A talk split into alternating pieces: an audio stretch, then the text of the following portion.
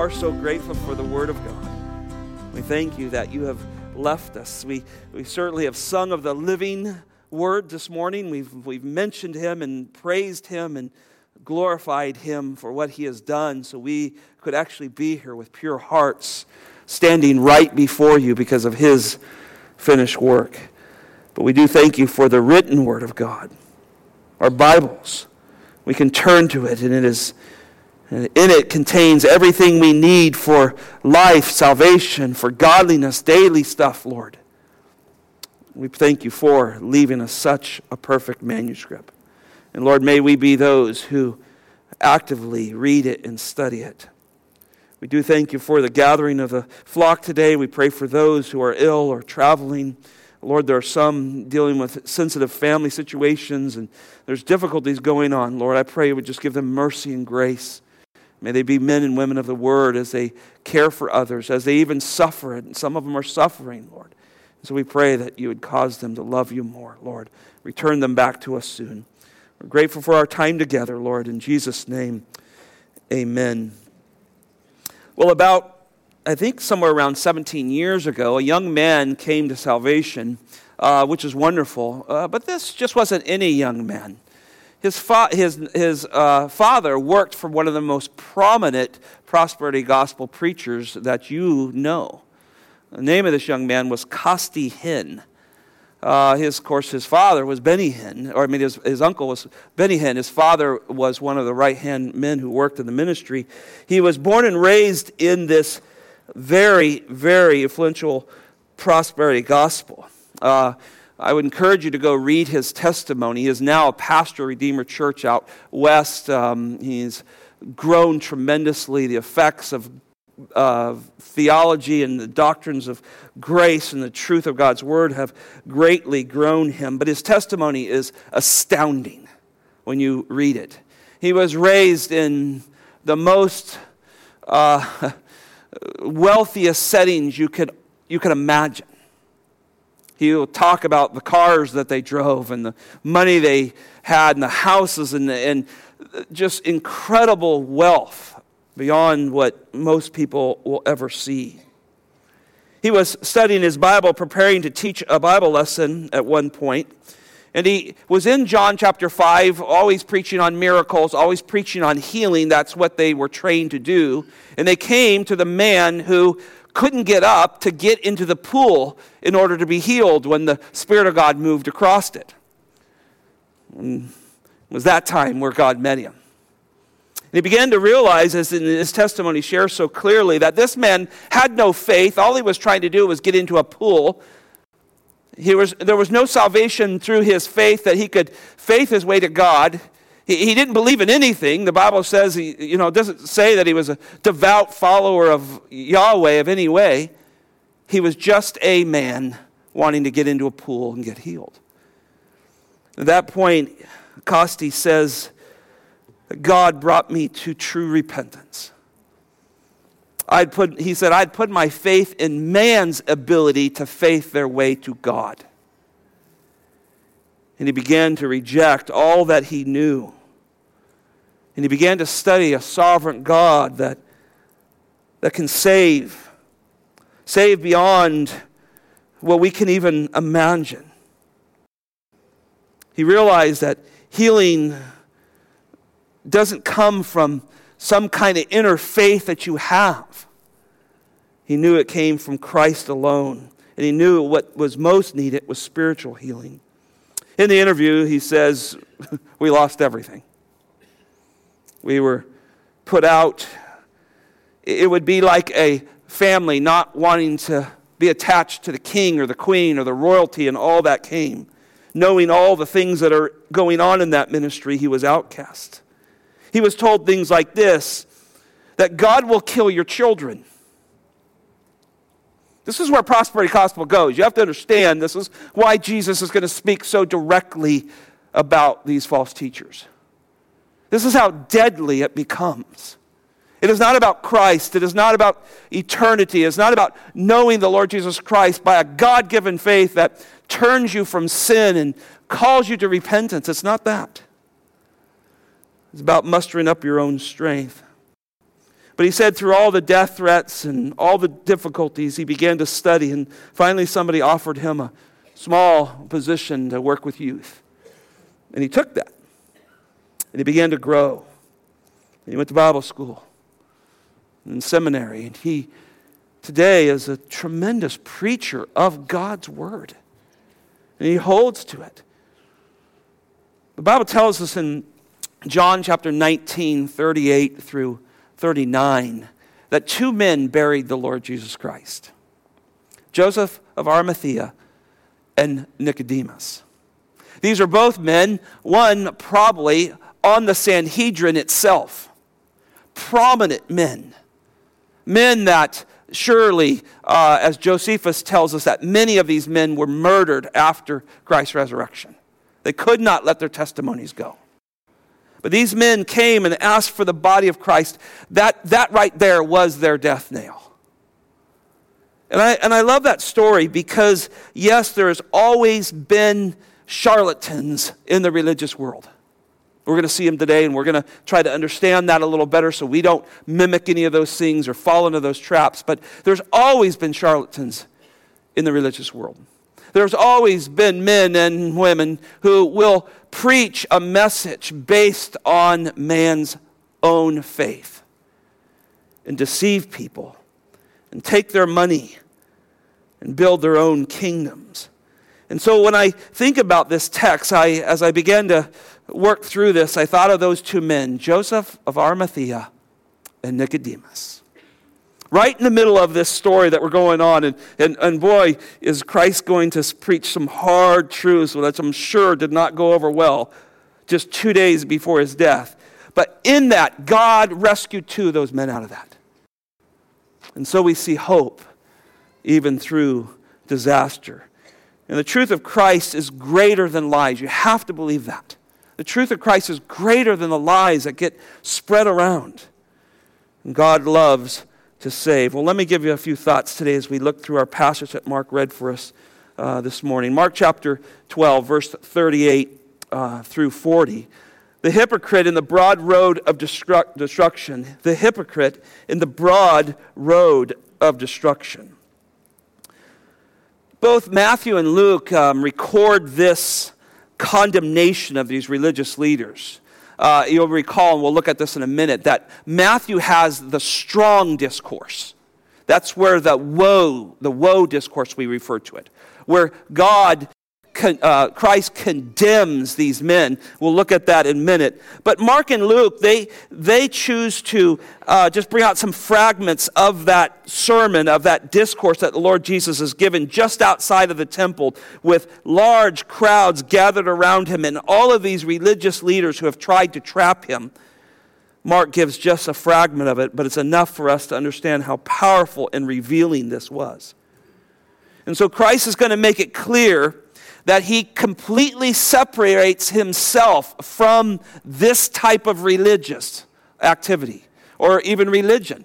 He sees them completely different than himself. He sets himself apart from them. This is very important to understand this. He wants nothing to do with them. And you'll see as he tells us his opinion, which is full of truth about these. Look at verse 38 with me. He is in his teaching, he was saying, Beware of the scribes. So Christ here is imparting vital truth here, right? So he says in his teaching, so he's teaching these people. You got to remember what's there, right? These, these religious uh, establishment. The Sanhedrin has sent a group there. The Pharisees are there. The scribes are there. The Sadducees are there. They're all there, one after another, trying to trap the Lord Jesus Christ. But Christ has been teaching already, and there's huge crowds. Passover's happening. There's as much people in Jerusalem as there ever is on any given day of the year. And so Christ, he sees this opportunity, doesn't he? He knows this opportunity, and he's teaching. Matthew and Mark give an indication that he's actually teaching to his disciples.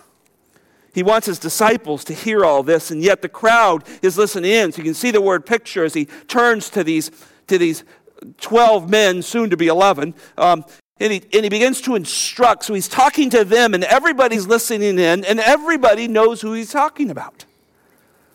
And yet our Lord holds nothing back, does he? I think it's precious that one of the scribes seems to be close to the kingdom of God, as we saw last week. But these men who are supposed to be those who interpret the word of God and protect the flock have now turned on the flock and have devoured them. And the Lord has had enough of it. Notice he uses the word or the term beware. Beware of the scribes. See, this is a clear warning. Be on guard. Watch out for evil influences. You know influences, don't you? Moms, dads, we know that, right? We're careful with influences with our children. We know they're easily swayed, they're easily pulled along. He here is charging us, right here, the Lord Jesus Christ, be careful of the charlatans. Be careful of those who, who say they're one thing and do another. And particularly, be careful of the scribes. These are the men who are supposed to handle the Word of God, who are supposed to feed the flock, right? Interpret the truth. See, Christ desires his people to be aware of, of those who will deceive you. He wants you to be aware. I know sometimes we preach on this stuff, and every once in a while, maybe somebody who's visiting a church or is not used to biblical exposition will, will be frustrated with us. Well, you, boy, you called out a name of a guy. Well, yeah, because I love you. I don't want you to be deceived. We don't want you hanging around with false teachers. And so Christ has a desire to protect his flock here. And there are literally people doing the work of the devil's work, masquerading in religiosity. You have to realize that.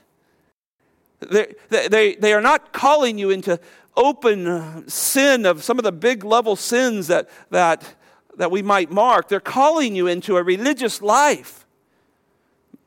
There to take your money to help you feel like you're religious in order to go to heaven. Their goal is not glorifying the Lord Jesus Christ, and Jesus knows this. And his goal is to expose these men publicly. Notice he starts to give some list of things to maybe know about these men and what they're doing and how to see and understand. Uh, After a while, it gets blinding. There's so much of it happening, sometimes they can't see. So he says, Look, they, they walk around in long robes. Notice that in verse uh, 38.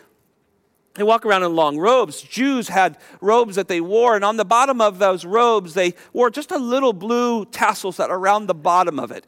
Um, nothing wrong with that. It was actually just a statement of nationalism, right? We're Jews. They were proud to be Jews. You know, you might wear a USA hat somewhere, you know, or, or maybe you're parents came from Ireland or somewhere and you, you have an Ireland flag or something. It's just nationalism. There was nothing wrong with that. but that's not what the scribes did. Guess what they did with those tassels? They enlarged them and they made a mega size in order that people would see them, to bring attention to them. He, he, he mentions their clothing and their posture as a false front and he warns people not to be deceived by it, and more importantly, don't mimic this. Brothers and sisters, I have to, I have to warn you don't mimic people. The Bible says we are to be imitators of Christ, not imitators of men. And so often that happens. And today, when we look at the prosperity gospel, you've got men wearing 9,000, 10,000 Armani suits you know, and, and, and they're saying, look, how God has blessed me, and, and people want to mimic that. They fly around in personal jets, and they teach the deception of riches. God, if God wants to give you wealth, He will give you wealth. He, he will entrust that. He trusts that with some people. Some he doesn't. Some he lets us live uh, just by paycheck to paycheck. he just does that for some of us. And others he entrusts some. That's God's decision. We work hard. We, we, we care for the things that God has. We're good stewards of that. But that's not what's being portrayed in the per, uh, prosperity gospel. And it's not what's being portrayed between, before the Israelites in this scene. And the temptation is to to walk and act like them. It goes farther. In our generation, we would, for many generations, I imagine, you, you find people in the religious world who wore pointy hats. and they have certain garb, and they come in, and, and you know, the hallways are spread for them to walk through it. They have religious dress and religious garb that's put on them, grabbing attention. It's interesting, the Puritans, when they began to preach, particularly in America, and began to establish the church here, a lot of the Puritans wore black gowns as they preached. You know, we look at it and go, man, why does that guy got a gown on? They wore black because they were doing just the opposite of the Roman Catholic Church. With all the pointy hats and the shiny stuff and all, hey, you know, the costume outfits, they wore black. Because they wanted to hide behind the Word of God and not not distract people. Notice the next thing he says respectful greetings. See, the word picture is clear. These men were walking through the marketplace with robes and tassels, drawing attention to themselves.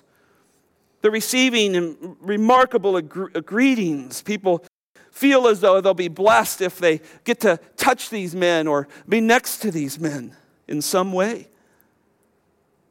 Often, as Josephus tells us, that they would often put out their hands for people to kiss them. We still see that in Roman Catholic circles at times. The Bible says in Matthew chapter 23, verse 7 and 9, that you should not be called rabbi. You seek to be called rabbi as a teacher, but you should not. And you should never be called father. There is only one father. Chapter, uh, chapter 23, verse 9 in Matthew. I remember many times I've been places where I've preached, or maybe somebody new to the church um, who is who has grown up in the Roman Catholic world or or some other religion come up and call me father. Like, whoa, yeah, I'm a father. There's the kid right there. Um, but beyond that, I'm Scott. That's what my parents named me. I'm Scott, and you can call me Scott or Pastor Scott or whatever, but don't call me late to dinner. I, I, I I'm Scott. And, I, and that's what our pastors were, were Brian's and, and, and Rick's and Jerry's and Bobby's. I mean, we're just pastors. We're just, that's our name. We, we don't want that. We want our, God, our job, we pray for this every week. God, cause our elders to be men who set examples that point people to Jesus Christ. That's our goal. And yet, this was not what they wanted. They enjoyed the respectful greetings, they garnished the, the the, the, the lapped up the, the desire for people to bring fame to them. Notice in verse 39, he talks about the chief seats in the synagogue. Well, these, this refers to benches that were in the synagogue, and they're often, guess where those benches were next to? The treasury. and so they sat there. I mean, every coin given, they got a percentage of that. Uh, it was important that those treasure chests would fill up with money, particularly during this time of year when, when so many people, millions of people, gather for Passover at Jerusalem, that they could gather as much money in as they could. They'd often sit by the scrolls as well. There was benches by the scrolls that were in the synagogues, and, and this was to say, look, we are the keeper of the word. We'll tell you what it says. Well, that's still happening today. Most religions don't want you near the Bible, they don't want you reading it on your own. And we do everything we can to get you to read it on your own. Today, we see men sit on stages with gold chairs and phones next to them, grand entrances and armed guards and security as they come in. These are the chief seats of today. Notice places of honor at banquets. These were reclining couches. They were reserved for the most honored guests at a meal, and particularly at the feast, the Jewish feast that they celebrated. And scribes loved to take these seats. They would actually clamor over it, and some of the problems they had with each other was who gets those seats, and they would fight even among themselves who could have those seats of honor. This is why we always tell you give your seat up here if somebody wants it. Sit somewhere new, don't fight over it. Best seats are down here but everybody wants to sit back there. I don't know. I don't know how you guys work that out. But we, we you know, give your seat up. These men fought over these things. You know, it's so difficult. This is why they, they could not stand the Lord Jesus Christ, because when he shows up in his ministry, guess whose house he's going to? Zacchaeus, the tax collectors, prostitutes gathering with the Lord Jesus Christ. Drove them crazy. How can you sit and eat with these people. Their minds were polluted with power, polluted with authority, desiring to rule and have fame and money. And Jesus knows every one of their hearts. Verse 40 is particularly important. Notice the first phrase who devour widows' houses. Mm-mm. This is what he's going to show, isn't he? Jesus now dramatically uncovers the picture of the bottom of their greed and sinful practices. He points out that their goal is to take houses from those who do not have much. In fact, in many cases, they don't have much because they took it from them. They gained the confidence of rich widows. They would go in and steal their houses through some legal form and spiritual pressure. Scribes were known to be consultants. Remember, they were called lawyers. They're supposed to be those who taught the law, but they became actual lawyer, lawyers in the fact that they would take from these women their homes. They would convince them that they would be more godly and God would give them more. And if they gave their homes up, there was no husband to protect them. They would prey on them. They would take the very livelihood that they would have from them. And so Jesus knew they were taking advantage of these lonely, um, often susceptible women and convinced them to give them monies and properties. And the scribes would call it holy work. Give to our holy work. Isn't this happening today? How many people have prayer shawls and, and water from the Jordan River where Jesus was baptized? Blankets and kneeling on and on and on. Jim Bakker just got in trouble again this week um, as he's trying to sell some product to help you from the coronavirus that God led him to or something.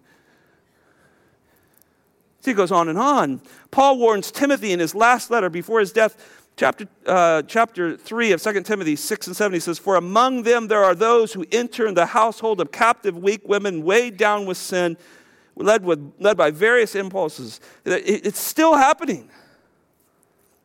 And we see this in today's world as well. Notice the verse goes on in 40 to say that they, they have the appearance for the sake of long prayers. For the parents, for the sake of long prayers, they devour these widows' houses, and then for, the, for appearance sake, they, they offer up these, these extremely long prayers. He, he, he adds this charge on top of this hypocrisy that's already been now exposed. And don't, don't forget the scene here, guys. There's all these people there. They're, they're right. He's on their home court. And he's telling these things. Look, they would hide their idolatrous, covetous behavior behind these lofty, fake prayers. And not only were their prayers hypocritical, but they were long in order to impress. Wearing people out, using terms that people didn't understand. And Jesus exposes that their prayers were disguised for, for the hidden motives to make you think that they are holier than you so they can take from you in order to be wealthy.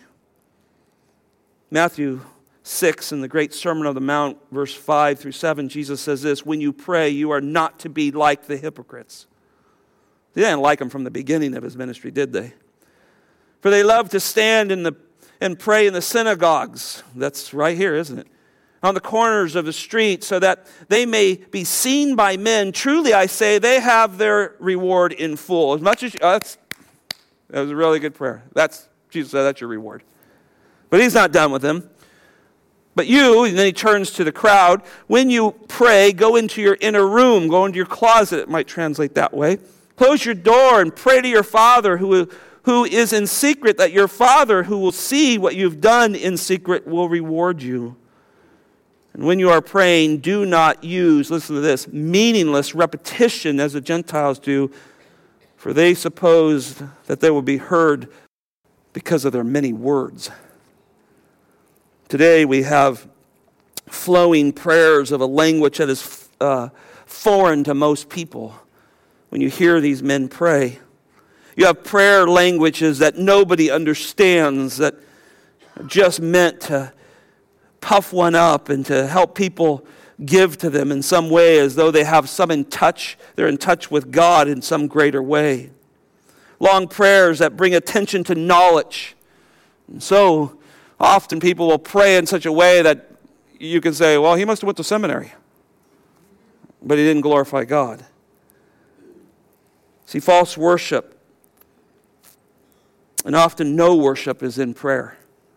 And Jesus knew it.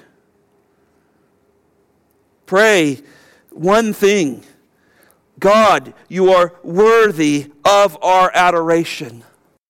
You're worthy of our praise. If that's all you can pray, if all you can think about is the greatness of God, just pray that alone.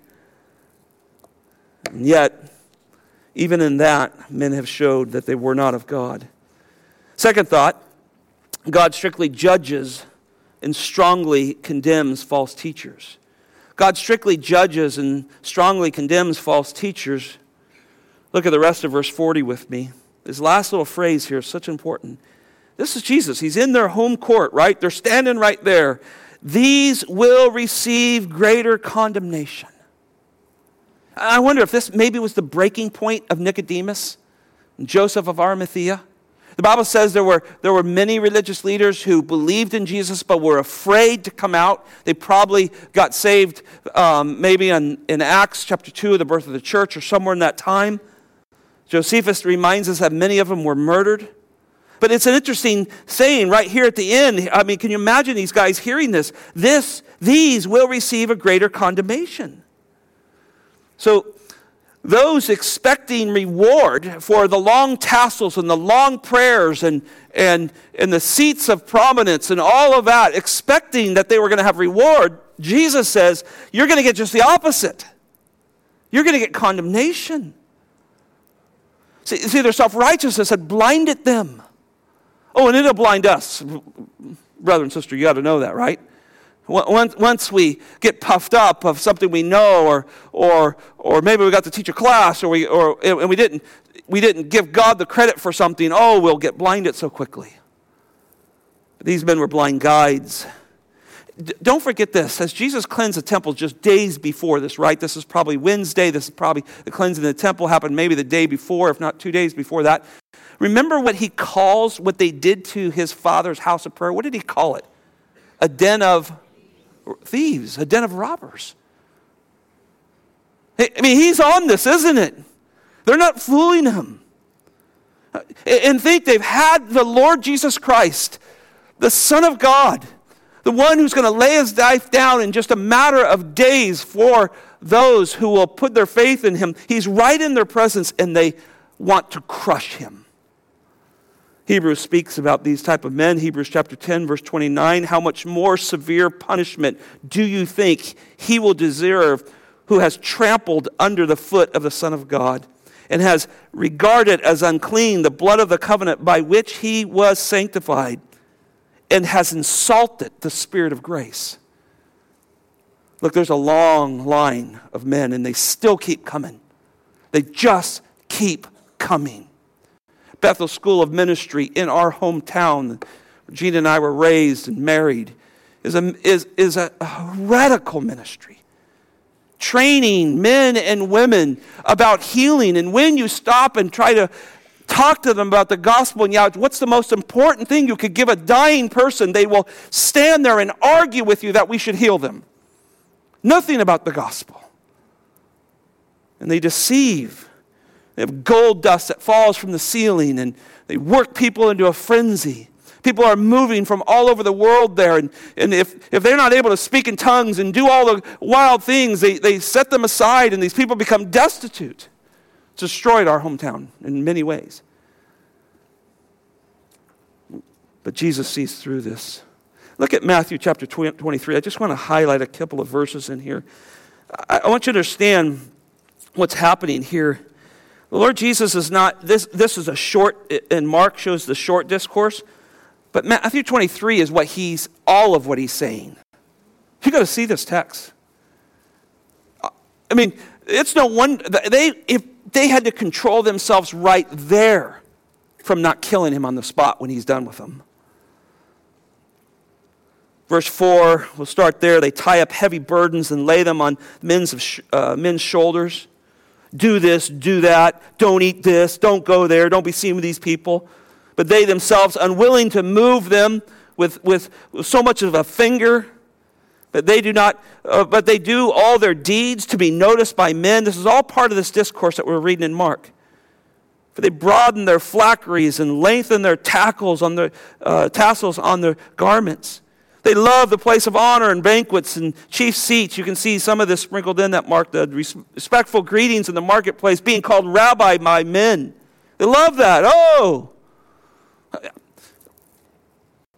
Let me keep going. but do not be called rabbi, for one is your teacher, and you are all brothers. And then verse 9, notice this. And, and they, they were actually, you think Catholic Church came up with this? This has been around for a long time. Look at verse 9. Do not call anyone on earth your father, for one is your father who is in heaven. And in verse 10, do not be called leaders, for one is your leader, that is Christ. Uh, as, a, as a teaching pastor, we, we chase that title based on how I function with the rest of the pastors. I don't, like the lead term lead pastor. I don't like senior pastor. I don't like any of those things. I, I, it's not who I am. I share a ministry with a group of men that we pastor, elder, oversee the church together. And, and Jesus warns of that. Why? Because it goes to your head. I remember being a young guy and getting in the ministry and watching the great preachers and wanting to be like them. Well, what's wrong with that?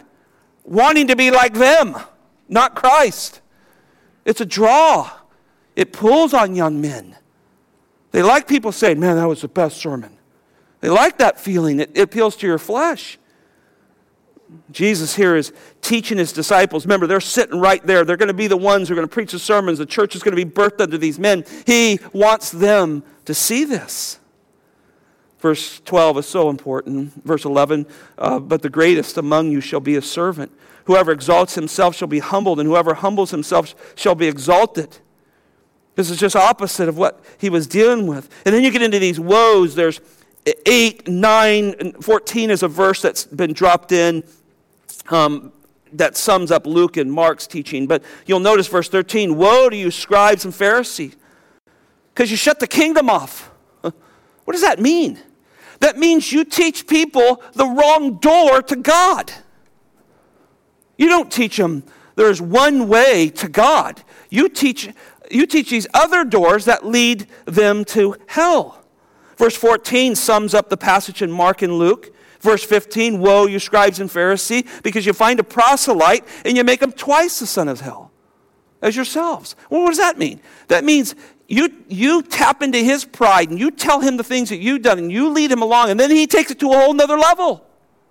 So pretty soon we went from, oh, well, God's given me a message to a Toronto blessing of people barking in the spirit. There's even been people who said they've vomited in the spirit. You go, well, how, well, how does that get there? Feed man, feed his pride. It's unbelievable what will come up. So Jesus is giving these woes. Verse 16 Woe, you blind guides.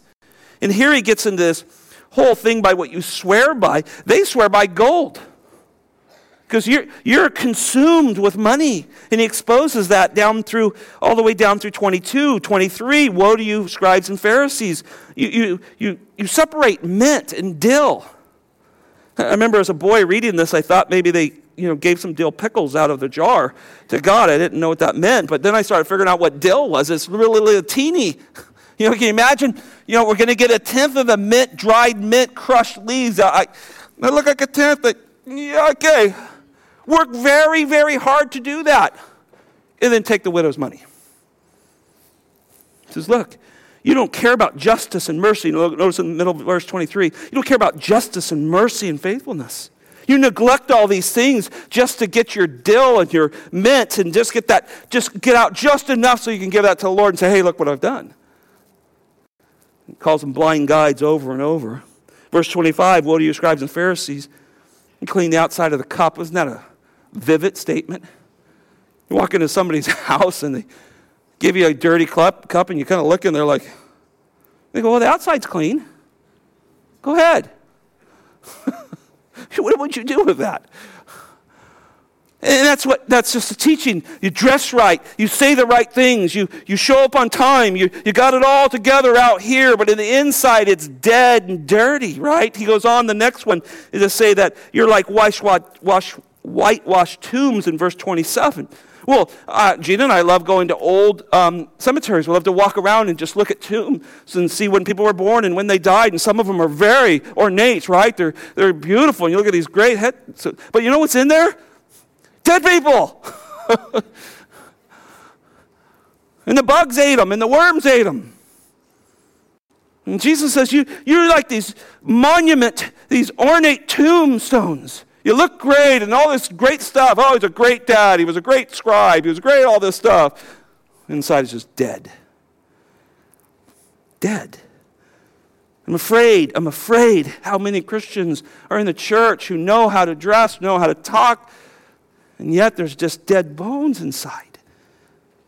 And this was the leadership.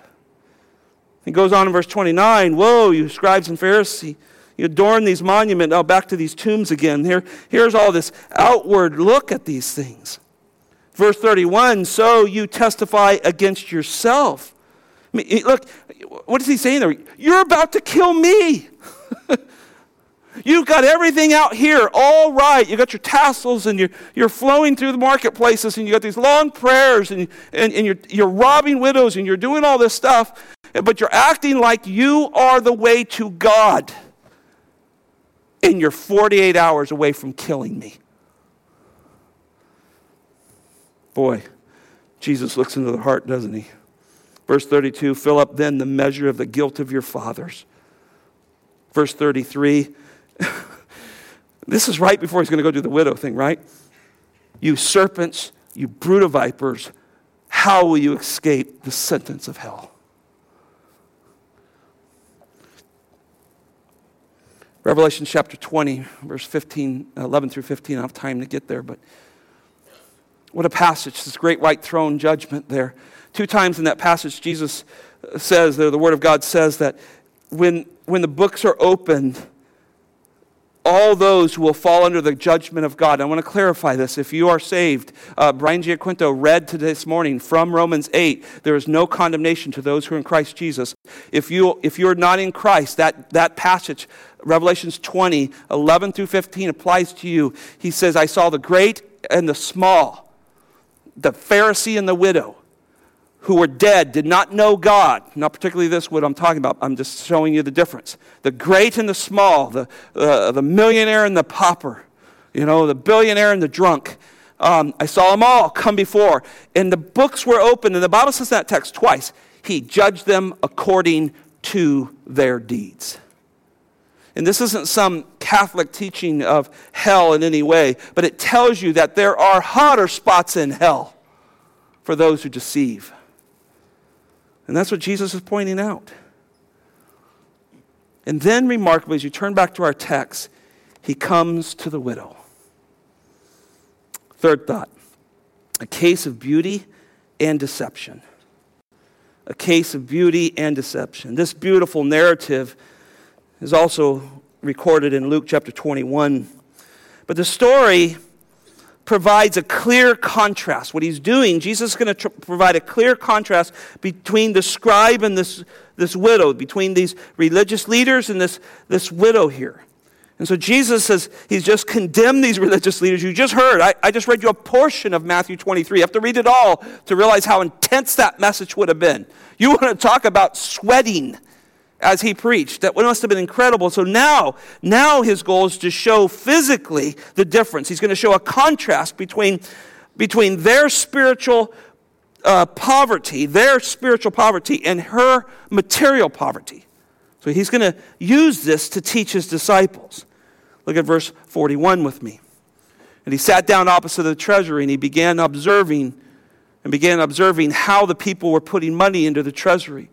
And many rich people were putting in large sums. And so here Jesus takes up a seat in this treasury. This is unique to Mark. Only Mark says that he sat down and he began to do this observation, right? So he's now finished this teaching. He's probably was in the court of the Gentiles outside of, uh, outside of the temple proper. He's chosen one of the nine gates to enter into the court of women uh, to move into the temple. Remember, it's, it's Passover. There's hundreds and thousands of people there, all coming to give their offerings at this time of the year. And, and he comes into this uh, court of the women, and, and that just means that's where the women could come in. Anybody could come in there that was Jewish, and that's where the treasury was. So he's now moves his disciples into this. He has the 12 still with him. And here inside this court of women is 13 receptacles um, uh, where they receive offerings. And, and, and, these receptacles, they all fed into this treasury, which is called shofar. shofar. Uh, this was you've heard of this, uh, a box that the money would make its work way into. These, these receptacles were all in the shape of trumpets. And they were made of brass and where you could really hear money fall into them. And so as the money was thrown into these trumpet shaped receptacles, they would clank their way down and fall into the treasury box. Within these 13 receptacles, six of them had the phrase free will offering on it. So, what this means is they would give in these other ones because that was a tenth of something, and, and, they, would, and they would give in these other receptacles. And then they would turn to free will offering because they wanted to show that they were given up and beyond, and they would turn to that and give more. And by the way, if you want to go look at the Old Testament of how much to give, it's somewhere around 33%. And your firstborn, and all the firstborn flock that you have your dog, your cat. It's a lot. so here you can see the scene. Jesus has now moved in there, and all these people that are there for Passover are giving their alms and their tithes and their free will offerings. The, the, the coins falling into the receptacle are making noise. And Mark records that the scene um, as Jesus is observing them, putting in there. And, and, and, and then he says, notice, notice the word how there. It says in, in um, verse 41 observing how the people were putting money in. I think that's interesting. Our Savior's noticing not merely the fact of how much they're putting in and, and what's going in, but how they're doing it. There's, there's something unique about what they're doing. The teaching of living outwardly has now affected. Not for a minute, don't think that the people that were coming in who were giving large sums were not also dressed much like their leaders.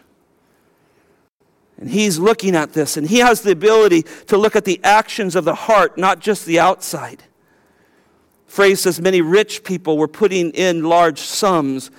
Copper coins in this day were the least valuable, and they had very little copper in them as time went on, much like our penny does. Um, but most likely, the rich people were putting in silver, and that would be your denarius. That would be uh, a day's wage, right? So they're putting in a much heavier coin. And, and, and the way it was set up is you could hear the differences of them, right? People that handle money can tell the difference of the feel, and they can hear the difference of coins, can't they? So their offerings were accentuated by the noise that was going into the treasury. And so Jesus is noticing how they're giving. And these effects of these leaders that Jesus has mentioned in verse 38 through 40 is on full display. Doubtlessly, there's people coming in with their bags of money, with uh, it's, it's become now a popular show thing to do. Someone once said that the, greater, the greatest form of flattery is someone who strives to act like you. And this is happening, and Jesus is watching how they're given. Notice verse 42 a poor woman came and put two, copper, small, uh, two small copper coins, which amounted to a cent. Well, in the middle of this scene that's being described, here comes this woman, and there's no doubt you can see the difference in her, right? She walks in, she's clearly different. She's not dressed, she does not have the money to dress the way the others do. She certainly isn't carrying loads of money. There's something different about her. Our all knowing Savior knew she was coming. He has set this up, so he brought his disciples to this place so they could observe this act of worship, both false and both true. Notice he calls her a poor widow. A poor widow came. It's a vivid uh, identification of this woman. It's in great contrast to the same people who are wealthy in the, in the room. Greek gives the idea that it's one woman and she's in poverty. And it doesn't just speak of like a peasant, one who just has a very small amount of income coming in. It speaks of a woman who is financially destitute. She has nothing. Bible says that she put two small copper coins in. These copper coins were often referred to as a mite. leptos is the, is the Greek word. It, it means thin, small, and light right? Our pennies, you ever notice our new pennies are super light? These are super light coins. They don't have much to them. So when you drop them in, they don't make the noise of a denarius, right? So they're small coins. They only have about a quarter. They're made up about a quarter of them as copper. The rest is just um, tins and different uh, lesser um, metals. So I did some math as I worked through some of this, trying to figure out what this was. Matthew chapter 20, verse 2 says that uh, a denarius was the average wage of a, a laborer. So if you worked in the fields or the vineyards, the average day wage was a denarius. That was what you would receive from that. And so, doing a little bit of math, I, I, I looked at some census at the end of 2019. The average weekly wage that Americans made, this is across all Americans, was $936 a week. That's what the average made at the end of 2019. You may be below that, you may be above it. Um, you figure this out. If you take one day of that, she put in $2.07 today. $2.07. And remember, that's not what she made a day, that's everything she had, the Bible tells us. She put all that in, $2.07 today. Now, uh, you have to understand, the rule, the rabbinical law that they had written said you can't give anything less than two mites. So she barely made. So to come in with less than that, if you were going to give one, they would reject your offering. that means they're watching. So she, she, all she has left is just to make the minimum that the rabbinical crew that's watching over the treasury would even love you give. That's where she's at. Look at verse 43. Jesus calling his disciples to him. And, and maybe he had brought them in and they kind of maybe wandered off and, and, possibly they got enamored with some of the wealth that was in the room and they're, they're looking around at what's going on. But look, Jesus is in full shepherd mode. Time is short. The cross is approaching. These are important lessons he wants them to know. So he calls them to himself because he does not want this carried into his church. I think that's so poignant. He wants them to see this. Because these men are going to preach, and the church is going to be birthed under their preaching. The imagery is clear as Jesus directs his disciples' attentions to this poor woman who is now most likely probably just about ready to leave the court. She probably did not hang around.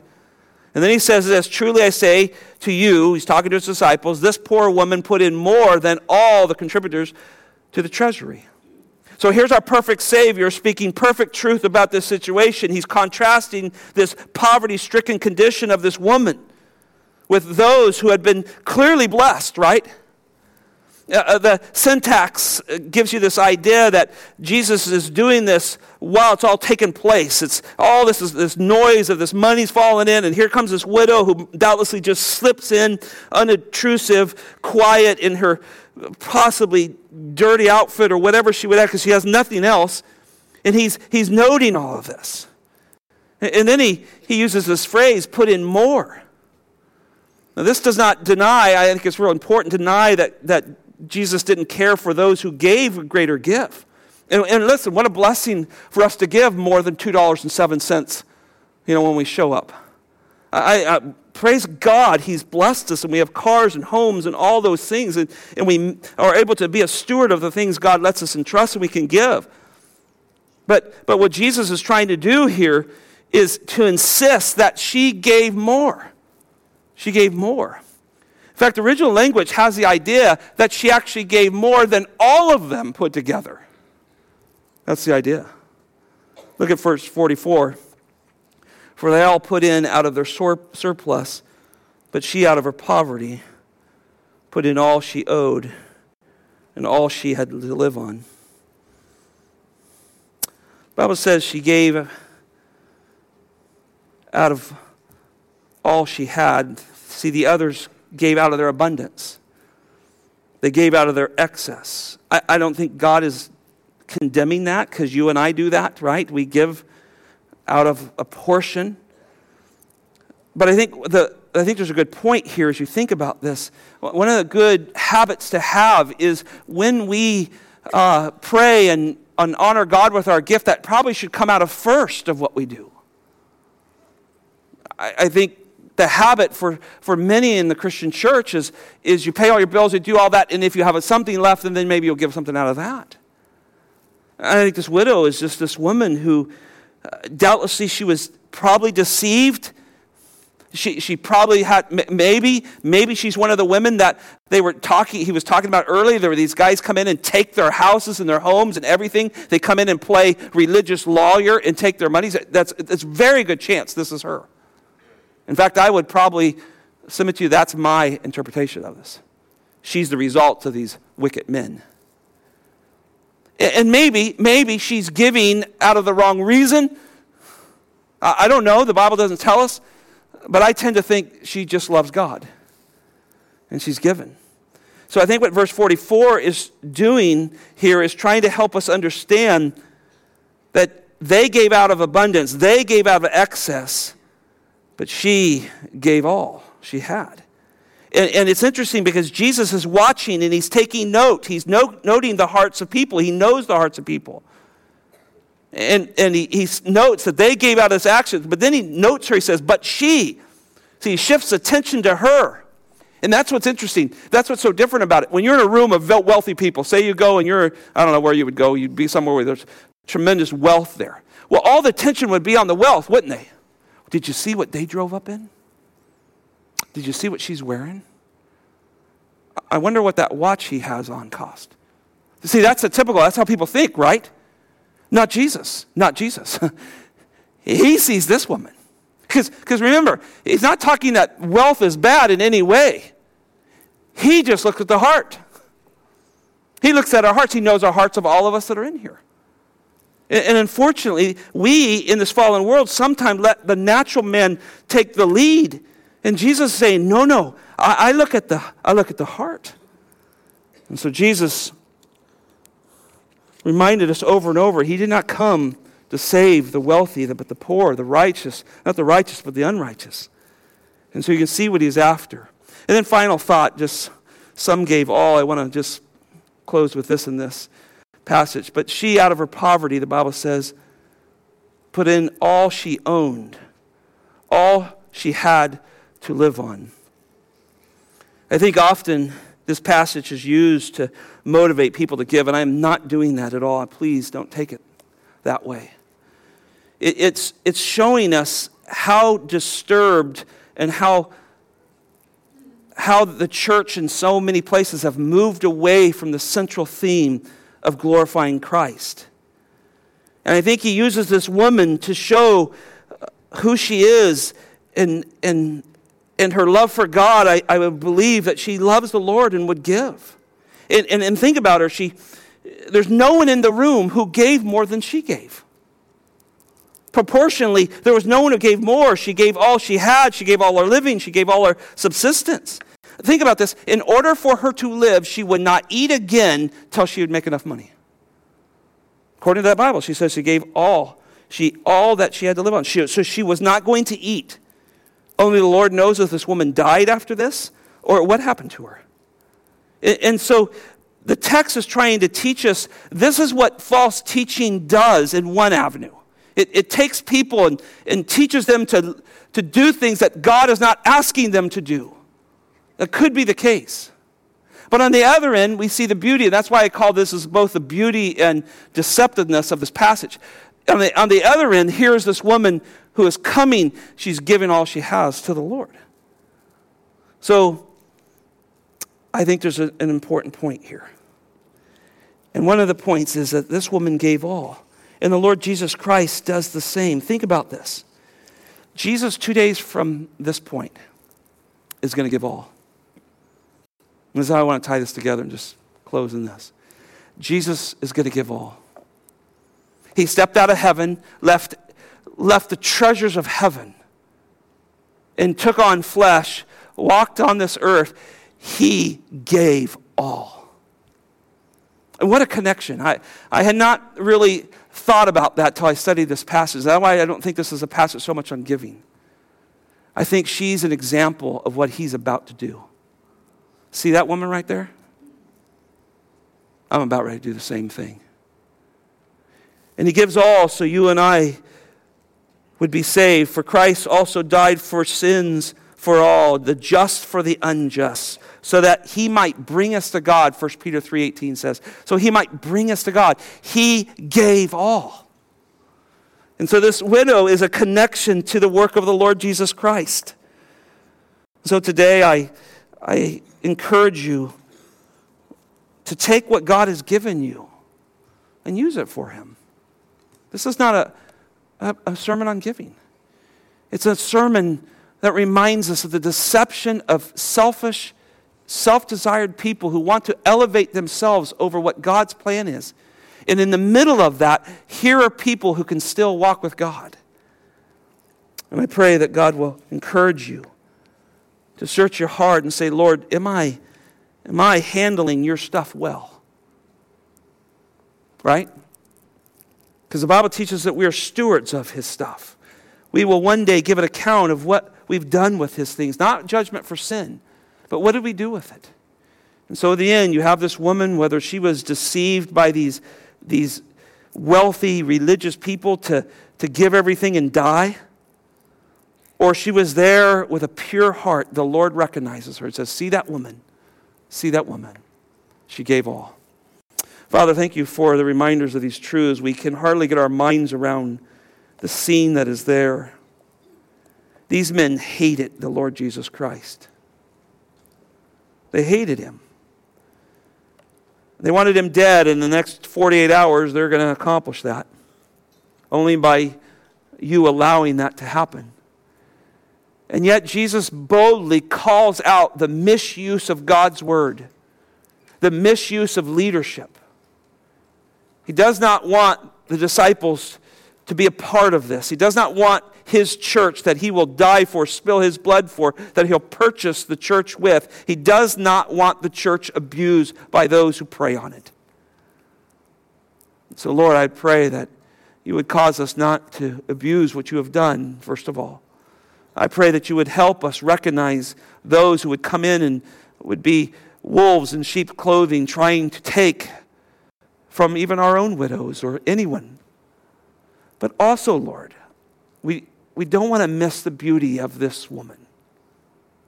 She loved you, apparently. It seems she does at some level. Whether she, how it deceives you or not, we do not know. But she seems to give to you, because that's the treasury, give to you all that she has. Lord, there's some in this room who are really struggling. They're struggling financially, they're struggling with health, they're struggling with big, big decisions. Lord, I pray you would encourage them today to trust you step out and, and walk by faith, Lord. Uh, it might be just trusting you in, in an issue that they're wrestling with in a relationship or some, something that's going on, Lord. I, I just pray that this story would motivate them to trust you. Lord, we all get so caught up in walking by sight and not by faith.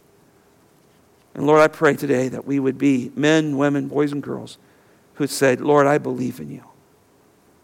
And I want to walk with you.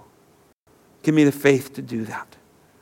So, Lord, strengthen us today for that. In Jesus' name, amen.